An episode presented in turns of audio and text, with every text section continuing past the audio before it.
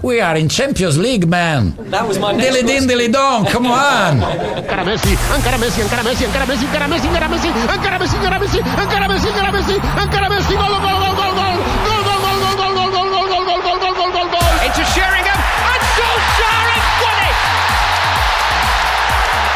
I will love it if we beat them. Love it. This is the Modern Soccer Coach Podcast with Gary Curneen.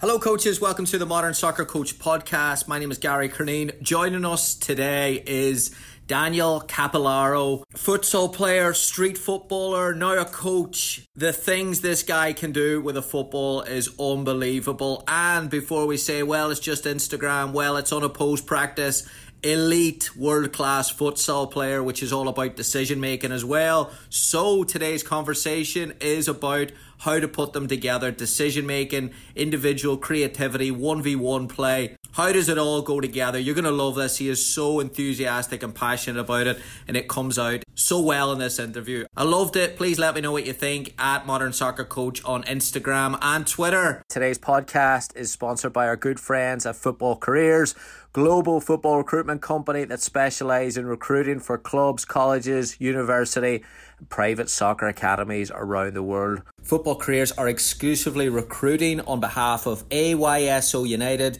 the national club program of the American Youth Soccer Organization. AYSO is seeking applications for its director of coaches roles in Santa Clarita and San Diego in California. The directors will each oversee a training location and will help the club achieve its goals by supporting AYSO United's coaches, players, and families. Apply through Football Careers job board at www.footballcareers.com. Okay, here is Daniel. Enjoy. Daniel, thanks so much for joining me on the Modern Soccer Coach podcast. Excited to have you on. I'm excited to be on. You know, like I've watched a lot of these podcasts. Um, I spend most of my mornings in the week um, when my fiance is at work watching podcasts, and Modern Soccer Coach is one of those podcasts that I look out for. So it's great to uh, to be a guest on, on your show. The two things there, one v one, that's going to be the the foundation, I suppose, of our conversation, and and kind of how we started communicating online was around this one v one clip your your background, very, very, very strong background in futsal, especially. So one v one, and and we've done a few futsal extra, uh, webinars, and and a lot of it's around decision making futsal, rotations in futsal, team concepts in futsal. Uh, but we don't talk a lot about one v one in futsal. How important is it? Uh, how much have you taken from it? Can you talk a little bit about the one v one in futsal?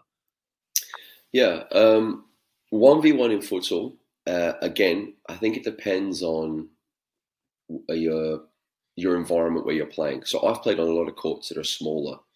The international size courts, one v one, I would say is probably even more important.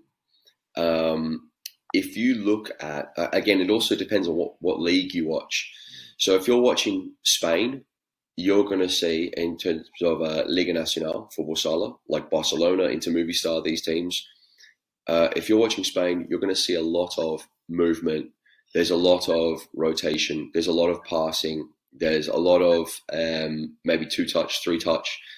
If you watch the Brazilian league, you'll see that, but you'll see them create also isolations. Now, in Spain, they they have a I think a good mix because the let's say the team Inter Movistar when Ricardinho was playing at uh, Inter Movistar, they had players that could pass and move, but then they'd create the isolation for him because his 1v1 was just so good. And I've spoken with his name's Javier Lozano. I was actually in England when I spoke with Javier Lozano. He's now the president of the Liga Nacional uh, Football Sala. And I was doing a uh, futsal conference there at uh, St. George's Park. And he said, um, in Spain, we love to play 2v2. He said, but Brazil is the best 1v1.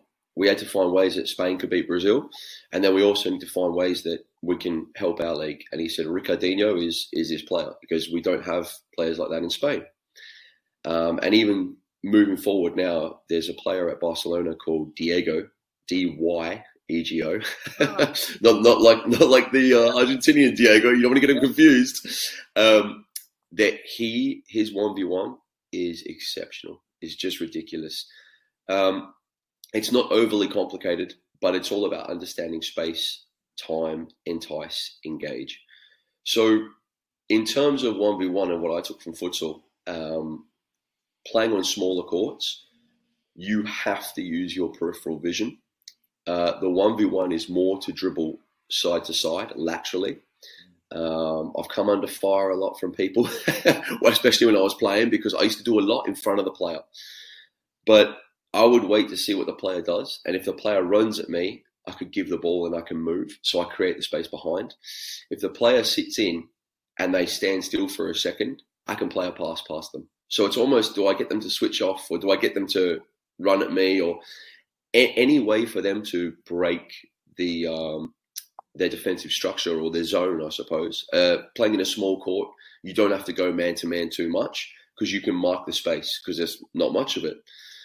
Um, so in terms of those aspects, I think there is a lot of one v one that can be taken from futsal, and especially in youth development, because we want players that can handle the ball in the most, uh, let's say, pressurized situations.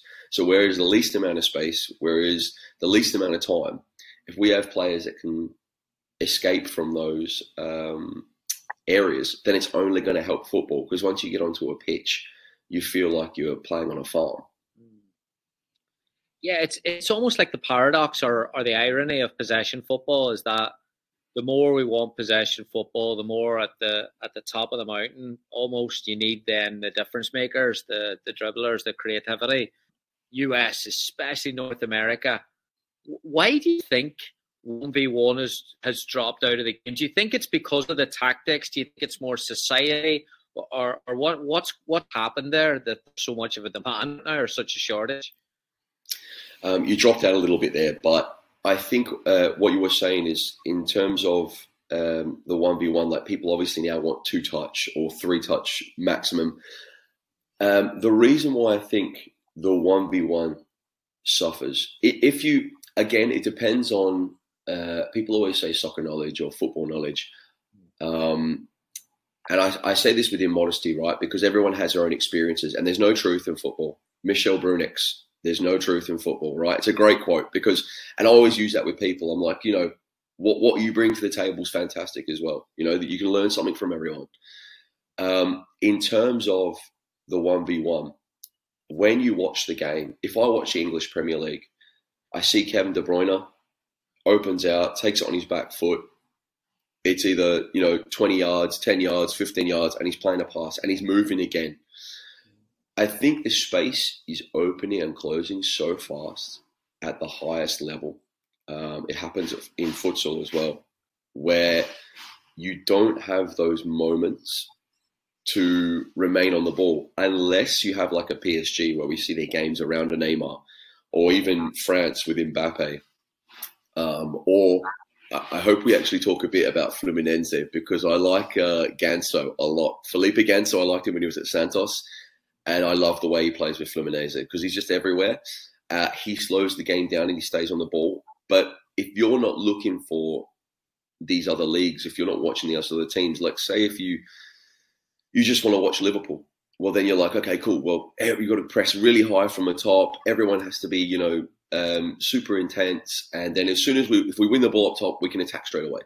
So the, you're not going to see much one v one there, um, unless it's like a counter attack and it's just sprinting down the line. Which um, there's many different ways to go one v one. Um, you know, like Xavi, Iniesta, Bernardo Silva, Isco, David Silva, uh, Riquelme, uh, Boca Juniors. You know, we're going back a bit now, but these players were all incredible 1v1 um, and they slowed the game down. They did not use a lot of speed. They weren't playing at 100 miles an hour. Um, they took as many touches as they liked, you know, sometimes just bouncing passes between each other and then they'd hold the ball. So I think it is just having that understanding and just taking on as much football as you possibly can, um, especially in terms of tactically, to understand that if I'm getting pressed, I okay, I need to move the ball fast, but players need to move as well. If we're not getting pressed and you're sitting in a low block, moving the ball fast is not going to do much at all. It's not going to unorganize the defense. You know, you need that player, um, and I think City did it best last season with Grealish and um, uh, Grealish and uh, Bernardo Silva. Mm. So, oh, Riyad Mahrez. Mm. Riyad Mahrez is probably even a, a better example because Riyad has that one v one ability where I call it like there's there's the speed dribbler and then there's people who can beat you in a phone box. Mm. You know, and Mahrez can do both. Like he can beat you with his first touch. He can stop the ball dead. He'll dangle his foot over the ball, and then if he needs to sprint, he can go. Uh, Grealish is the same. You see them. I call it like dragging the ball. Um, you see this a lot in futsal as well, where they keep it on the back foot and they'll move sideways and laterally to try and create space, and they're just waiting for a mistake. They're just waiting for a mistake. So if you don't have those players and all you can do is go down the line, um, I suppose you, know you're resorting to a lot of crossing, you're resorting to a lot of cutbacks, you're resorting to. It's pretty hard to break down a, uh, I think a low four four two if you don't have those players. Yeah, yeah, very interesting. Your your background, just when you talk about seeing as much football as possible, like your background's really really interesting for a number of reasons. But w- one of the facts that jumped out to me when I when I was reading about you, first Australian to play in the Champions League, um, in futsal. What was the process then of of learning? To, like that's a high high standard to get to. What, what was your role models in the futsal, or how did you learn? Because I can imagine it wasn't as big as what it is now. No, it it grew. Um, I think exponentially over here. Like I was in Melbourne um, on the back end of 2015 and 20 and the start of 2016, um, and futsal was still growing. When I left to go and play in Europe, um, it was still growing, still emerging. People were starting competitions in different states. Um, and it was starting to get a lot bigger in Western Australia as well. And then I think after 2016, 2017, we had a match here in Melbourne between Douglas Costa and Falcao. Falcao being the um, FIFA named him as the greatest uh, futsal player of all time. Uh, he was awarded with that. Um, is obviously, you know, it's arguably you can say there's other players, etc. Uh, we had a match like that, and there was also the the Futsaroos qualified for the 2016 World Cup. Um, there was just a lot of futsal at that time, and it grew exponentially. And now there seems to be much more opportunities um, for players. You've classified yourself a self-anointed street footballer kind of like the dribbler we talked about, you know, like Cruyff's talked about. Yeah, it's exactly like the, the dribbler football. The probably the two of them are quite aligned. The situations in the streets, like the streets aren't there anymore. Even I wouldn't put my kids out in the street uh, to play football. Safety today, parents being overprotective, all those things. We're so organized. We talked a little bit about before about how organized football is and how creativity. How do you then balance between this organization side in terms of either training and then finding ways for them to to play street football. Is it possible to do that? It, in my opinion, and everyone's is different. Again, uh, as I've said, street football is small numbers, uh, like of, of players on teams, and small spaces. So if you're playing two v two, played inside a uh, ten by twenty, or play or 15 whatever it is 15 by 20 and um, you can the word the word I'm looking for is like guidance. Uh, you you just don't you don't coach it basically. Like you're not going to stop things. Um, I suppose you're still coaching it in a sense, but you're not. Um, yeah, you're not uh, stopping players from doing whatever they want to do on the ball because they're going to make mistakes um, they're going to make poor decisions. Sometimes poor decision turns into the right one, and they and they go and score. So how can you tell them they're wrong? Um, you know, and that happens in football as well. So I think in terms of street football, that, that's that's the best way to create it. Um, I'm actually talking with the club where I work at at the moment, and I said just just yesterday I mentioned it. I said, look on the Saturdays, why don't you do some intra club games? And they go, oh, we don't have enough players I said play two v two. I said uh, run a little World Cup, make it a small World Cup. You know, like you guys are USA, you're Wales, you're England, you're Brazil, you're Colombia, you're Australia, whoever, um, and you have different pairs every weekend. It adds to the matches that they play, and it also gives them an opportunity to defend a lot, to attack a lot, to have to you know backtrack, dribble, everything. Um, I think if you develop individuals in that kind of environment, to defend and to attack as a unit becomes easier. And uh, street football is not self-anointed, by the way. I um in 2012 because uh, I used to I like I love street football, so I used to do a lot of the skills and stuff that I see on YouTube. Um, and in two, well, going back 2007, I was sponsored by Masters of the Game. So this was a company that um, Edward Van Gils uh, was working for, and that's when I, I traveled to Holland doing these types of things, uh, which we'll we'll get onto um, in a bit. And uh, in 2012, FIFA Street, the video game, came out, and I had one of six.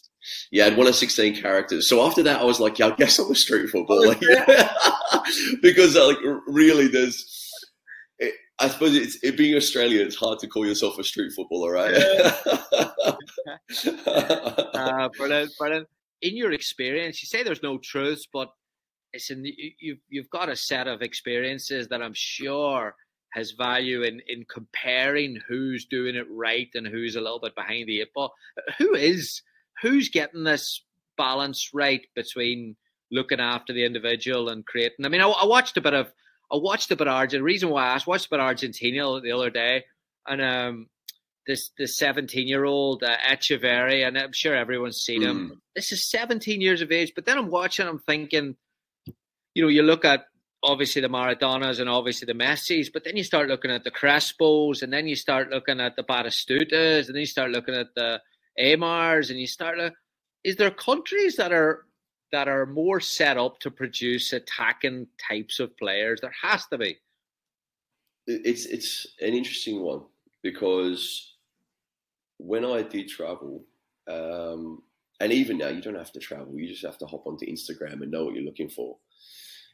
The amount of players you find that, uh, that in, uh, Argentina or in this uh, in this example in Brazil that have like the ability of a Vinicius Junior or a Neymar or a Rivaldo or a Kaká or a, the amount of players that have the similar ability, there would be thousands of them. Mm.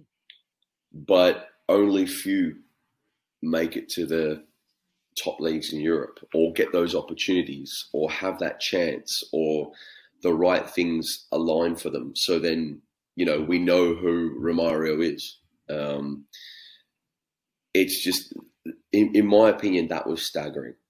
That was staggering. Like when I when I saw there, there was a boy that I played. I say boy, he was a man when I played against him, but he's younger than me, right? I'm 37, so there's a lot of kids now.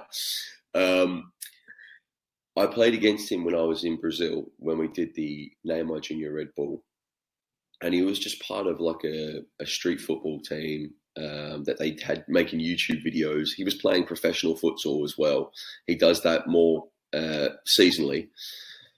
His name's Kelvin. He was on the Adidas Tango squad when they used to do this. Now, this this guy was one of the most composed, one of the most um, just technically gifted, in control of the ball, understanding of the game. We were playing uh, six v six, but everything was around him. And then I went and had a look for him a bit later. And uh, in the Tango squad, he's actually scored this goal at Old Trafford where he's received the ball on the wing, cut inside, he left footer, and he's put it into the top corner.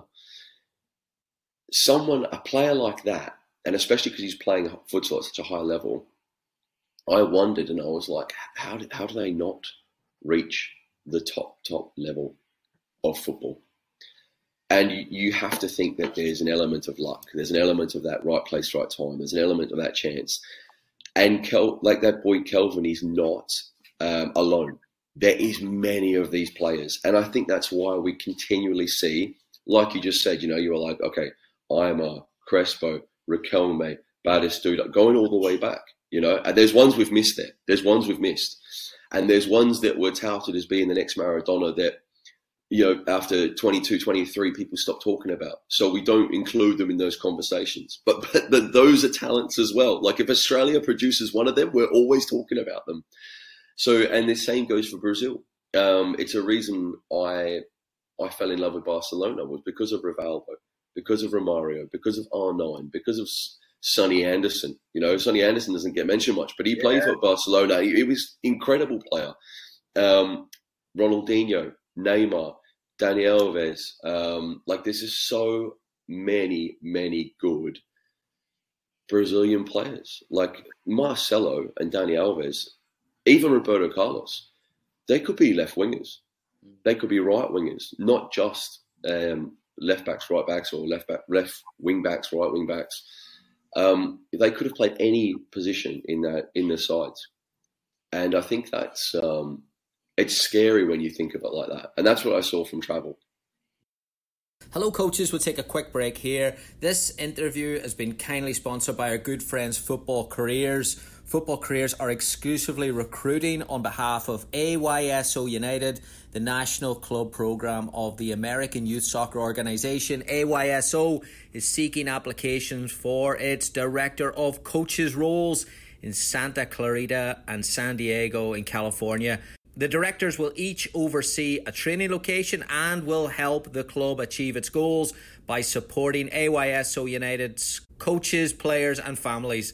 Apply through Football Careers job board at www.footballcareers.com. Link is also below. Thanks to Football Careers and please check them out.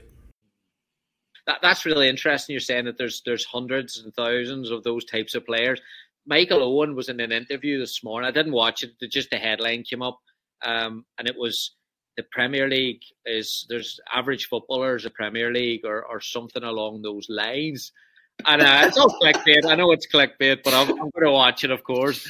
But yeah, almost like it is the player who is average but has the right mentality and the commitment and the tactical understanding valued then more than someone who maybe lacks a little bit of that but has the creative flair, are we still biased towards that? I wonder.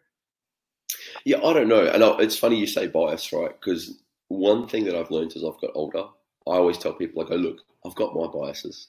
So, so I'll always tell you, I'll be like, "No, I think the creative players, you know, like that's that's how I see it." Yeah. Um, but there is also, uh, I mean, look, I was very lucky when I was 17, 18 um, to be able to have conversations with Eddie McGoldrick. Yeah. So you, you talk, yes, yeah. you talk about Ireland, you talk about um, Arsenal, obviously Eddie McGoldrick, oh, Crystal Palace too, Eddie McGoldrick.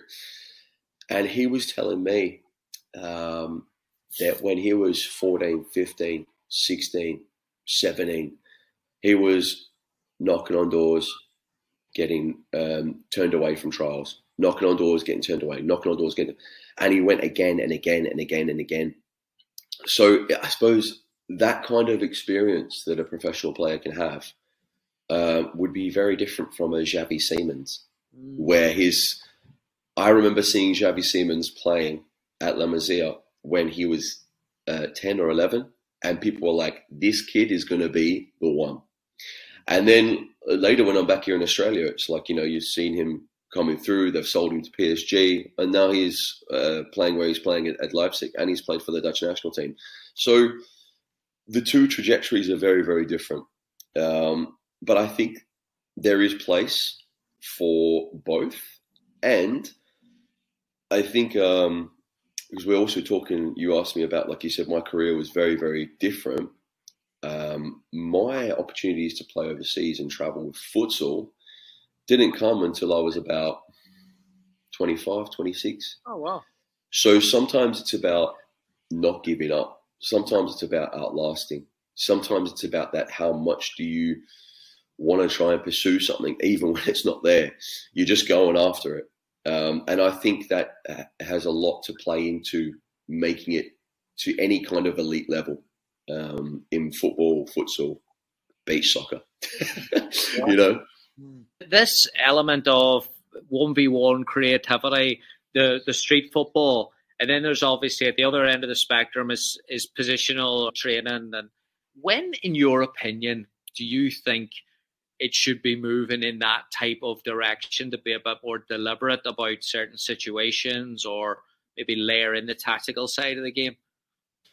I look. I think 17, 16, 17. Okay. Yeah, I know. I know. There's there's obviously people that are like, look, we need to do it earlier. We've got to play like this. Mm. But the problem with it being is, and, and again, this is my opinion. We look at professional football. It begins when you're 16. Some are like 15, some amount of days, but mostly when you're 16 now. You know that um, Lamine Yamal, who just came on for Spain and for Barcelona, and he's just kind of taken that part of Europe by storm at the moment. You know, like there's every story's about him. It's the other day Lewandowski didn't give him a high five, and it was a big deal, and it was just like just ridiculous things. Um, but he's just so technically gifted, and I feel that if we do move towards a tactical side, uh, again, it's a fine balance. If you do move towards that positional side, where it's like, okay, um, I'm 13, I'm a six, I need to be able to do this. I've got one and two options. Um, when you go into professional football, each team is tactically very different. That's something we don't really face here in Australia. Everything's 4 3 3 because of our national curriculum, um, or close to it. So you're only ever really two or one opponents to deal with, especially in a big pitch, um, where that, that can change a lot in professional football. Um, the ideas of being able to solve problems on the go, I think, begin to disappear when we're playing positional football. Um, there's a nice little interview with Zinchenko, and he's like, "Look, if I'm the left back and I move inside and I trust my centre back with the ball, it goes, the right winger has to come with me, and so then my left winger can get the ball, or the the six can go wide and get the ball. If he doesn't, I get the ball inside." And Zinchenko plays ten for Ukraine, so those things tactically, um, I think it takes away from the moments where I'm stuck. There's only two of us against three attackers. How are we going to get out? Where, where's the way out? You know, how can we get away from this situation? How can I help my teammates? What am I looking for? Um, I need to scan. I need to use peripheral vision. I need to keep the ball. I need to shield the ball. All those types of um, moments that you that you face constantly in football, if you know how to deal with them and you've had years of dealing with them, to be instructed is much easier. I would feel. I would agree, and and I would be a proponent for position specific training, but I do think that it should be looked at a little bit more critically. Where you, to to your point there, you're saying there that the game is going to be flexible and change, but also like you might undertrain a kid, especially in the number six position, which. You may think that is the the quote unquote water carrier, and you may say it's just from a. I tell you what, you go to the you look at Rodri and you look at the highest level that there's not very few that aren't comfortable playing forward, running with the ball, doing all the things that eights and tens are doing as well, right? And that's exactly right. So when when you do look at the highest level now, and you look at a John Stones or a Rodri, are using City examples, but even when Rodri plays for Spain, he played centre back at the World Cup. So obviously, uh, playing it as a six, the pressure comes from behind, or sometimes sometimes it can come from in front, but mostly from uh, from your back. So then playing in front and having to worry about offside and having to, you know, where's the striker and, you know, am I going to have to backtrack? Do I need to cover? All these types of different things, scenarios um, will come up in the game. And then you have John Stones, who's also like scoring goals and finding himself at number 10. Uh, I know that's, it's very uh, talked about at the moment because everyone's like, you know, John Stones couldn't be a number 10. But it, we can also use, um, I suppose, Brighton as an example. Um, and it's a conversation that I had with my uh, my good friend, who's also a very good futsal player. And we always talk about creating time and space. And he said to me, he goes, you know, the libero is going to come back. And watching Brighton, where's the space now? It's with the centre backs. The spaces with the centre backs, and Pep's realised that too because even Pep, the build-up's changed a bit. Um, with Arsenal, their build-up's changed a bit, and it's all very spread. It's using the keeper as an extra player. Um, Fluminense do it immaculately because they've just got players moving all over the place. It's like a big futsal team of 11 players. Yeah, it's just, it's insane the rotations and the movement. And it's all just to create time and space. And if not for myself, for my teammates. Uh, and not, not always in that order, you know, maybe I've got to create it for teammates first.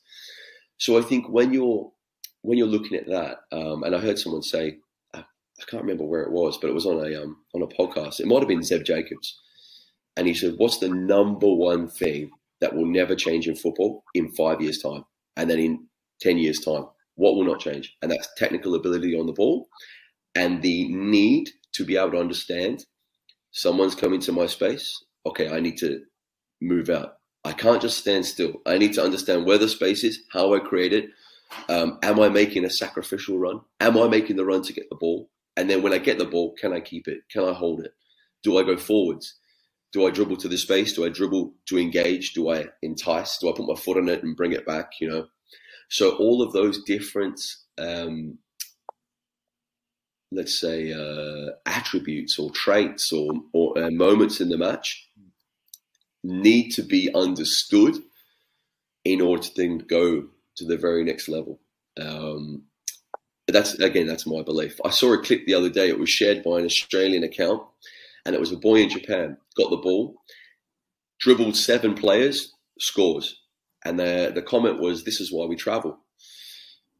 And I thought to myself, I know at least ten players in Australia that could do that, but at grassroots level, after the fifth touch, they're getting asked to pass the ball, um, and, and simply because the longer you hold it, the more risk of losing it.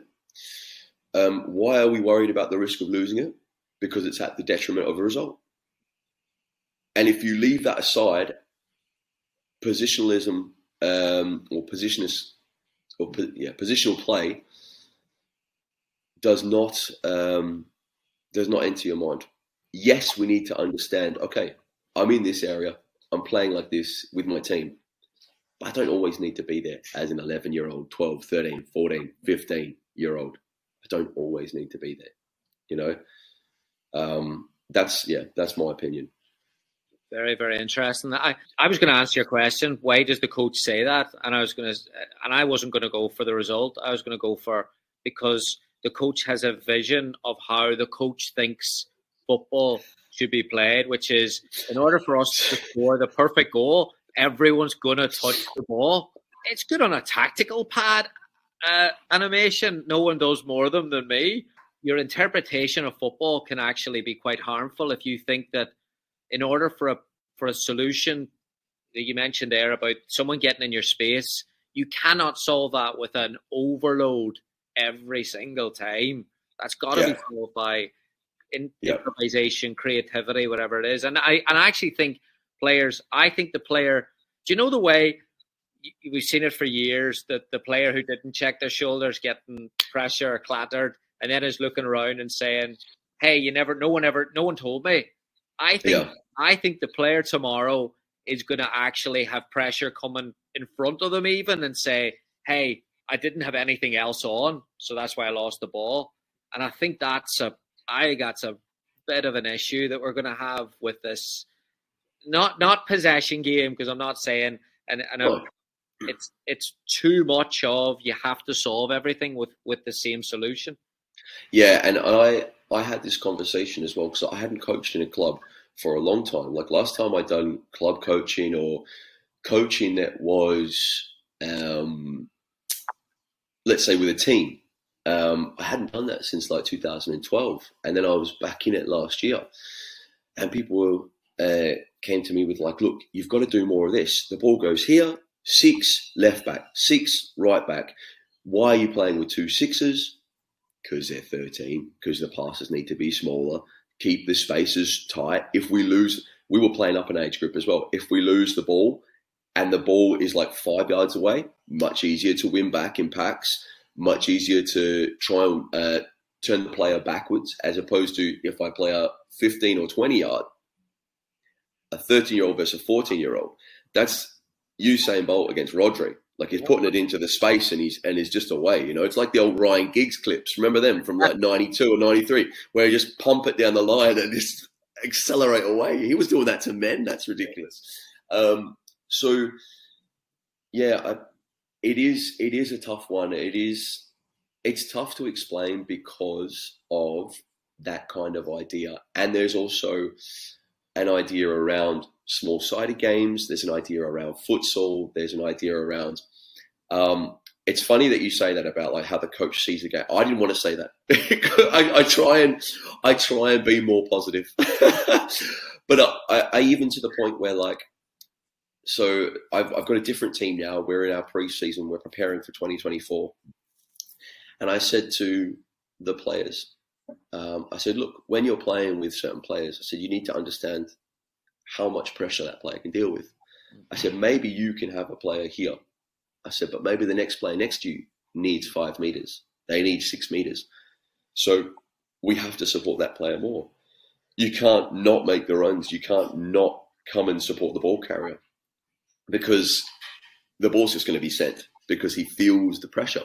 And in many ways, there is a lot of coaching like that too. So it's like I see the player holding the ball and I'm starting to get agitated and nervous and overwhelmed because I know if I was there, I wouldn't be able to handle it myself.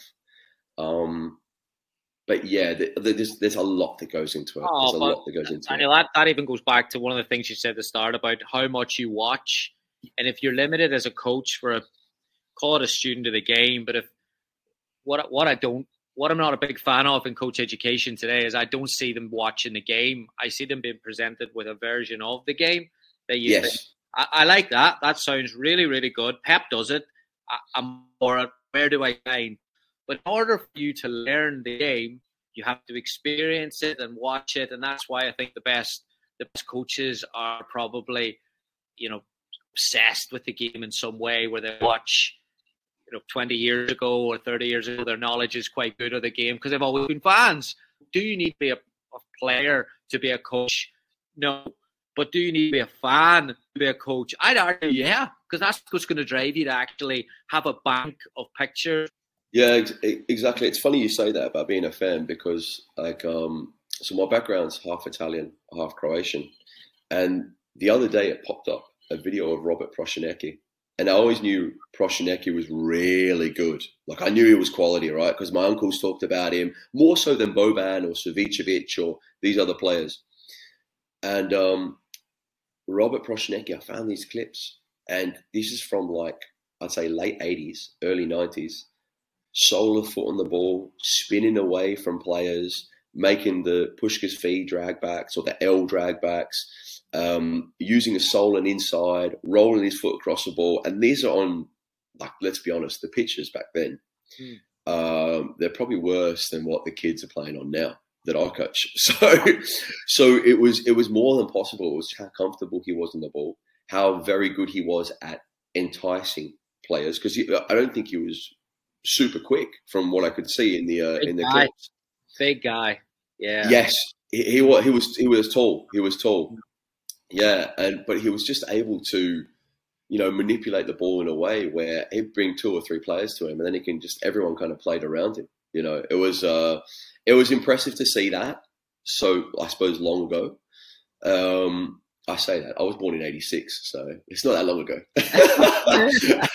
um, but look, in, in terms of in terms of football and, and, tactical evolutions, it was quite long ago. Um, you know, it, it's it's changed a lot since then. But those those types of players, like seeing that, uh, it's almost proof that like that's why I think it's going to come back again. You know, I think the ten will come back because at the moment I said the space is with the centre back. Before the space was with the six, and that's why we saw the tiki taka and we saw the well, people. You know, tiki taka is a coin phrase. I know no one really likes it anymore. People are really off it all of a sudden. Yeah. Um, it's just football's fads, right? Um, the fact that they used to hold the ball in between the midfield and the defence, mm. now it's being held with the centre back. So as the press graduates forward The space will first be with a nine, or it'll be with a ten, and it'll it'll appear again, and then the game will. I don't look. It's a, it's a bold statement to say it'll slow down because it just seems to be getting quicker. Yeah. But but the way I see Fluminense playing, the way I see Malmo playing in Sweden, the way um, we even see Brighton, right? It's at a stand. Lewis Dunk, come on now, Lewis Dunk. Like when I was watching Lewis Dunk previously, I, I didn't think anything. I didn't even know Lewis Dunk. Yeah. You know, the way I knew Lewis Dunk previously was he used to get like six points in FPL. It was like, ah, he's a good option. You know, like get him in.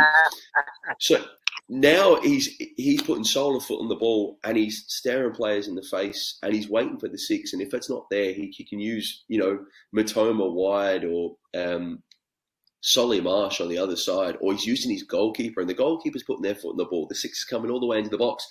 So that idea of who dictates the play um, is changing, and it'll change again. Um, yeah. All right, I want to get into this here because I'm sure you've been asked this question a thousand times. so I know you're going to be well equipped for it. This aspect of individual creativity, the Instagram, like your Instagram, some of it's just on, but like some of these moves are outrageous. Um, Thank you. but you're going to have critics, I'm sure, that are going to say, "Hey, I've I know these these Instagrammers. They step on a pitch, they can't deliver. It's not applicable. It's not transferable to the game." And we've kind of been talking a little bit about this, but let's go into now kind of this aspect of of freestyling or creativity, and then individual practice, where you see now kids on Instagram, on TikTok, whatever platform it is, working on the ball. Again, you've been asked that I'm sure a thousand times, right? Like, what is the transfer? You obviously, you obviously believe in it. The way if someone comes super critical, the one thing you cannot deny, um, and there's clips of Jordan Henderson doing reverse step overs around the world, flicking the ball up. He's on Soccer AM Skill School as well with Raheem Sterling. Now this is Jordan Henderson. Jordan Henderson does not strike you as a player that does step overs and he's very flary and he's very um, over elaborate with his technical ability. Very technical, but not over elaborate he still has all those skills. So it is the balance, the coordination, and the more I read, the more I find out, the more people I speak to that are. I, I, did, I did sport recreation management. I did two years of it at university um, before I started working in, within coaching. Um, the more I talk to people in terms of sports science, proprioception is a massive one because it, in my belief as well, it's the foundation of technique. So everyone goes, "Oh, you've got to get your standing foot very close to the ball." Well, how do I do that if I'm looking at the ball and the player's there? I need to be able to feel my ankle, my foot in space. I need to be able to make those uh, the neurological pathways to my feet. That then is like, okay, I know where the ball is. I saw it about a second ago. It's coming into this area. I'm planting my foot. I'm striking, and it's coming through with the laces. Or I'm stepping differently and I'm going with the outside of my foot, or I'm using the inside or the sole or however else.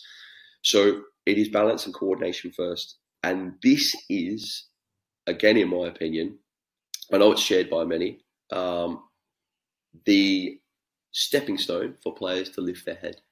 And we all want people to get their head up. We all want players to lift their head. Oh, lift your head, get your head up. Oh, terrible demo. His head was down and things like that. Oh, ridiculous stuff, mate. Like, so everyone wants players to lift their head. How do you lift your head? How are you? How are you able? So I can, uh, with certain moves, put my hand over my face and I can do all the moves on the floor. I can do it staring at the camera.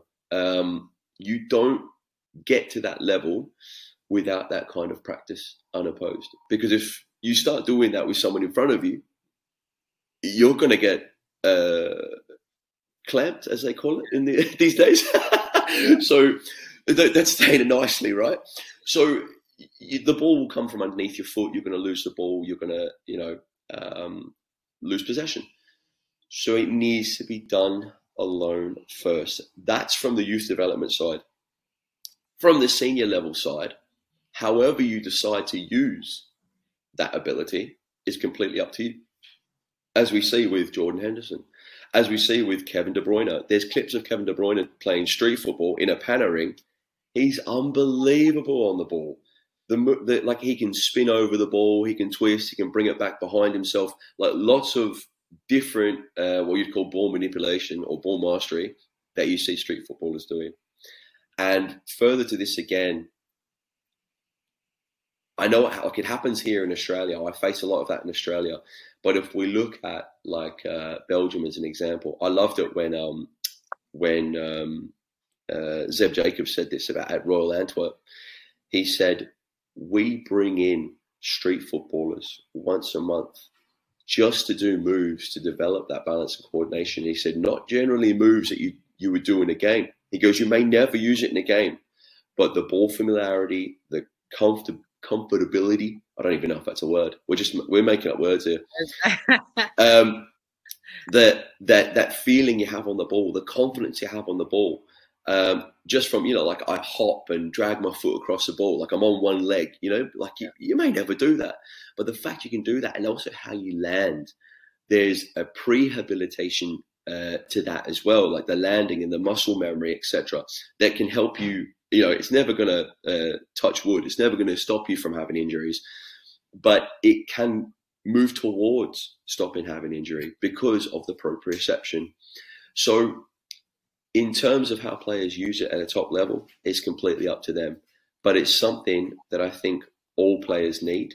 And if we look at our Brazils, uh, Belgiums, Hollands, they've been doing it for years. Look at look at France look at the Algerian, Moroccan, French players that come out of those um, communities where there's like high, high, tall, uh, high-rise apartments, and there's a pitch at the bottom. Same happens in Brazil. You know, you've got your Riyad Mahrez, Ben Arfa, um, Remy Remy Cabella was another one that played at Newcastle United. Uh, Obertan, Zinedine Zidane, like you can go on and on and on. Karim Benzema, these these types of players have been playing in those environments and they're not playing all the time. There's a lot of skills, there's a lot of tricks. There's video, I shared one on my story the other day of Riyad Mahrez doing loads of drag backs, you know, different futsal moves, flicking the ball up, catching the back of his neck, heel it over his head, around the world. So there's freestyle and there's also the ground move stuff in there, the ball mastery. Um, and again, I, I think freestyle is an extension of ball mastery too, because you learn how to control the ball with a certain spin. You learn how to bounce it off the knuckle of your toe. You learn how to, you know, your, your toes has to be, your big toe has to be up when you're doing the around the world. And when you're bringing the ball down from the sky, it's a very similar thing. You think of your big toe. You don't have to look at the ball. You think of your big toe and it hits you on the knuckle. It, it'll just drop for you. You know, these little things that ball mastery, balance coordination, proprioception, uh, the street, playing umpteen amounts of games, small numbers, um, gives to players. And I think that's why we see, like, you know, the example I gave before of that Kelvin uh, and being in Brazil and the amounts of players that have this ability. I'm sure there'll be very, very few people would disagree with that. But then, but then you go out and you see some of the individual work that people are getting exposed to, and it's not great. You would only have to go on Instagram to see some of it that and I don't know what it is. Like, how, what's the best way to coach this? Because there's people that we talk about over coaching the, the, the team game. But I, yeah. I see, Daniel, I see people posting. I always watch a little individual but to get an idea or two. But some of the coaches are just turn, good, sharp, do, do, do. That's the soundtrack of it. It's just constant, constant. Con- so there's no creativity in that either. So how mm. how are you when you're working with that individual player and you're working on ball mastery, how much space are you giving them, or how much are you assigning a move here, there? How do you how do you navigate through that? Working alone with a coach will only take you so far. You have to play as well. Hmm. You have to play as well because you'll never you'll never find that. You know, it's like if we were to talk about a different subject and to give the same example, scanning Scanning's another one. So it's like we we get a because it's a it's a big buzzword at the moment. People love the scan. Um, like I'll, I'll say to kids that are like seven years old, I go, "What can we do?" I said, "You know, like we check our shoulder," and they're like, "Oh, scan." And I'm like, where have you heard this? You know, like you're seven years old. And they're like, oh yeah, scan, you know. Um, with scanning, we see the the exercises where people where players will be 13 red, you know, six yellow, stuff like that. Fantastic for habit building. Fantastic for I'm turning around, I'm getting the information, and then I have to repeat the information. Um, however, in a game, I might scan once or twice. I have the line behind my back. I don't really have to scan again. Um, if I'm a centre back, am I really scanning at all? Um, it, it's all contextual to wherever the player is playing, and it is also to the information being given. So the one to one or that that uh, alone work with the coach, or even by yourself with the ball, because um, you don't need a coach there. Like you can do it yourself. You still need at some point an opponent. The only way to get better one v one is playing one v one. Gary Neville overlap with uh, Marcus Rashford. It's just before the season's about to start, and in the first five minutes, he's talking about basically how he how he pract or how he constructs his off season with special coaches. I think he's got a tactical coach. I think he's got an individual coach. Obviously, the chef, the S and C. We talk about the game changing in five, ten years tactically. In five, ten years, is there going to be NBA type individual coaches that are not just available in the off season, but almost working with people during the year? Like, how do you think that space is going to look in a in a few years? I think it will, and I think because the street football culture is dying. Mm. Like we don't we don't have one here in Australia. There's people that will go and play street or they play pickup or they're playing, you know, on a small court, three v three, four v four. So there's a few people that are doing it, but the actual culture of going into the street and playing with your neighbours or just going to your local football um, club and then using the field when no one's there and just, you know, meeting up with friends or teammates, that's kind of gone. Um, when I used to, when I was 10, 11, 12, right up to 14, we were always catching up on the weekend or after school. If we weren't playing 1v1, that was the minimum. We would play 2v2, we would play World Cup or Wembley, singles or pairs. Um, I know in England they call it Wembley. Most most of the world call it World Cup. um, you know, headers and volleys, games like that juggling, playing uh, what what is now football. We used to call it football tennis. You know, we used to play a lot of games like that, and sometimes just just driving the ball, just seeing how long you can do a ping, doing free kicks, um, smashing the ball up in the air and trying to control it. Yeah. All this kind of stuff. You play over the road. Cars that go past, you try and chip it over the car. You know. Um, a lot of things like that. We used to do some silly things, but a lot of games like that, and that has gone completely. So now that type of um, training or that type of engagement is with a coach, um, which probably leads on to what you're going to ask next. yeah, where where do they make it up? Like, what's the what's the so if you if you went into a club and you're going to look at you know club in the US is looking at three four hundred. I like I understand the curriculum type it's easier to manage with this type of programming that same with coach education but you you, you trade one challenge in for another right you you get mm. a little bit of control but then you lose the creativity and the if someone hired you tomorrow to solve that problem where would you start in terms of a team like in terms of a club you know like you talk about Zeb and, and, a, and a culture and and being a bit more you know prioritizing it or placing a premium on one one v one. Like you mentioned there about the idea that you had about you know two v two if you didn't have the numbers. Is is that the type of way you would go around it, or would you be more structured and be like, no, we got to move to core stuff, or we got to move to more individual stuff, or how would you move that? What would you do? Um, at the start of at the start of all my sessions, I always have a ball mastery component that is like 10, 15 minutes, sometimes 20 minutes. Depends. Like you, I get a feel from the players and I'm like, oh, they want another one. They want another one, uh, another skill or another this or another that, you know? Um, and they start to really enjoy it. Um, but sometimes it's like, oh, we do a bit of uh, ball mastery, and then we move on to the next the next part. So I think that's one of the ways. The biggest um, issue I think that that coaches have, or the biggest constraint is time. Um, so we are at, at the club I'm at, we're with the players three times a week plus a game. So even the club is saying, uh, make one uh, technical, one a tactical session, and then preparation preparation for your match. So why you would need to prepare for a match on a weekend for anyone under the senior team is beyond me. But that's my belief. Many of the other coaches are like, oh yeah, we're going to work on this, we're going to work on blah blah blah. Last time we lost to this team, blah blah blah. Like, I I, I think it's very hard to remove the idea of being results driven. Um, and I, I say that also because, from my point of view, I am who I am, and I have my um, what can we say stigma. Like when, when people go, oh, you know, Daniel's coming on. All the all the players are going to do skills. All the players are going to be able to do one v one. Daniel's not going to yell from the sideline.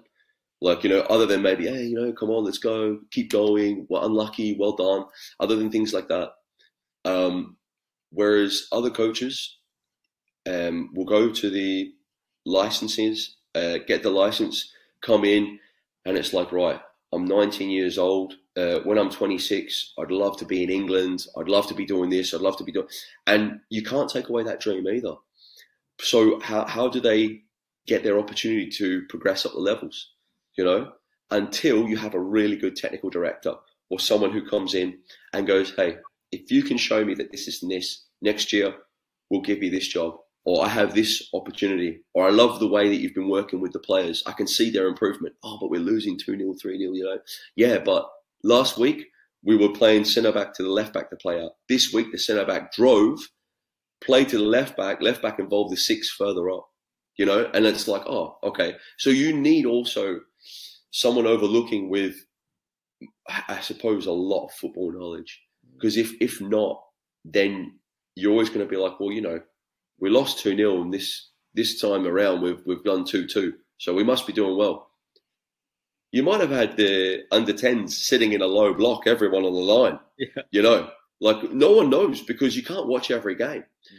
So that idea of um, of how coaches are judged, I think, is very difficult. So I, I have a lot of empathy for for everyone who coaches, you know, it's not it's not easy, especially if you have dreams to make it a profession, to go on to do something else, to to work your way up into a position where it's like, hey, you know, I'm full time, I'm the this coach, even strength conditioning, or I'm the stats guy, or I'm the you know whatever it is at, at a professional club. Um, you need certain experiences, and some people look at, well, you know, you didn't win the under eights championship, so you know we went with this guy. He's got, you know, he's won under eights, nines, and tens, so maybe he's better at developing these types.